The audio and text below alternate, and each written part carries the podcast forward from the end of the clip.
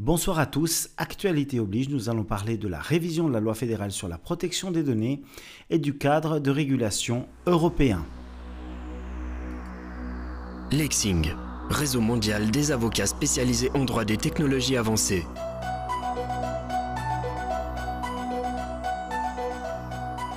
Voilà, en ouverture de cette petite série consacrée à la révision de la loi fédérale sur la protection des données et à la régulation européenne, permettez-moi de rendre hommage à Giovanni Buttarelli, qui est récemment décédé, qui était le contrôleur européen de la protection des données, qui donc a participé à la réalisation et à l'introduction du R G P D et qui en a favorisé la prospérité.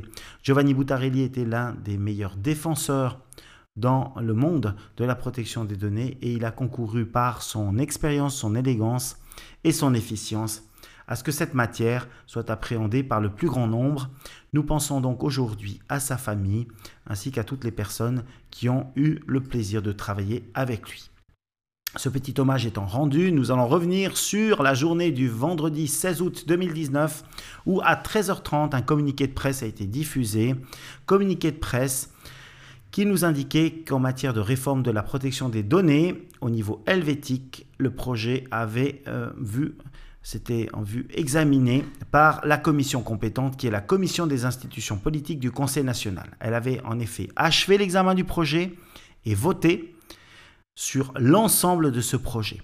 Et c'est un premier indicateur très intéressant, puisqu'elle a adopté ce projet par neuf voix pour, neuf voix contre, sept abstentions, et surtout la voix prépondérante du président, sans lequel le projet aurait été littéralement enterré ou à tout le moins renvoyé aux calendes grecques.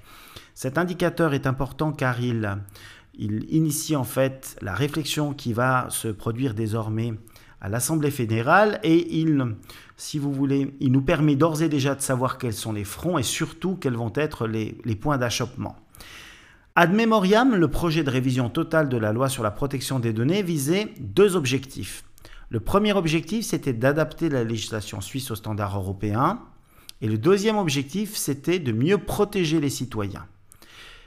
En effet, nous sommes liés par un certain nombre de conventions avec nos voisins de l'Union européenne qui ont adopté le règlement général de protection des données. Il est donc important que la Suisse puisse être considérée comme un État sûr, ce qu'on appelle l'adéquation, c'est-à-dire un niveau de protection des données suffisant pour que les entreprises et les collectivités puissent échanger des données avec les pays membres de l'Union européenne sans contraintes trop importantes et que nous puissions faciliter ces transferts de données.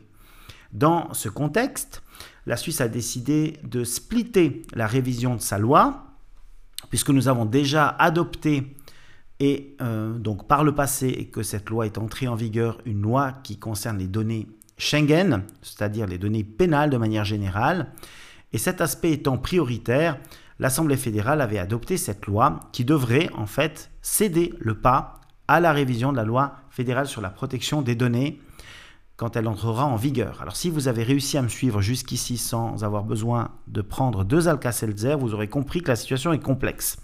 Donc si je la résume, elle est ainsi. Nous avons une convention avec l'Union européenne qui a été révisée, la Convention cent huit. Elle n'a pas encore été signée par la Suisse, contrairement à de nombreux pays. Nous avons un règlement général de protection des données qui pourrait s'appliquer, en vertu de l'article trois point deux, aux entreprises et aux collectivités publiques. Et nous ne savons pas comment cette application va se produire, mais nous savons désormais que des demandes sont en cours pour ce faire. Et nous avons notre droit national qui est en cours d'adaptation. Depuis le nombre d'années que nous l'avons, il est totalement, évidemment, inadapté aux réalités actuelles, puisque le téléphone portable n'était pas encore dans les mains de tous les citoyens lorsque cette loi a été adoptée. Pour éviter des problèmes trop importants avec nos voisins, nous avons splitté la révision de cette loi et nous avons priorisé la protection des données pénales dans le domaine Schengen. Cette loi est entrée en vigueur, les cantons sont en train d'adapter leur législation.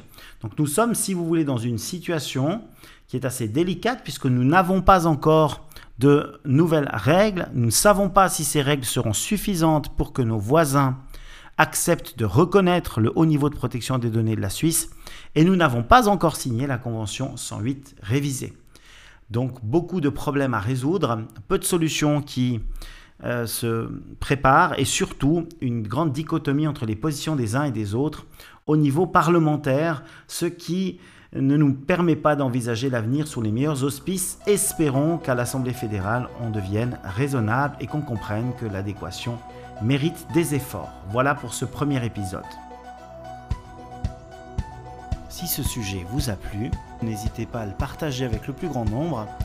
Vous pouvez retrouver les actualités consacrées aux droits des technologies avancées sur notre site lexing point c h. Et finalement, si vous voulez proposer des sujets, émettre des remarques ou débattre avec nous au sujet des thématiques que nous traitons, une seule adresse email, sébastien point fanti arobase lexing point c h.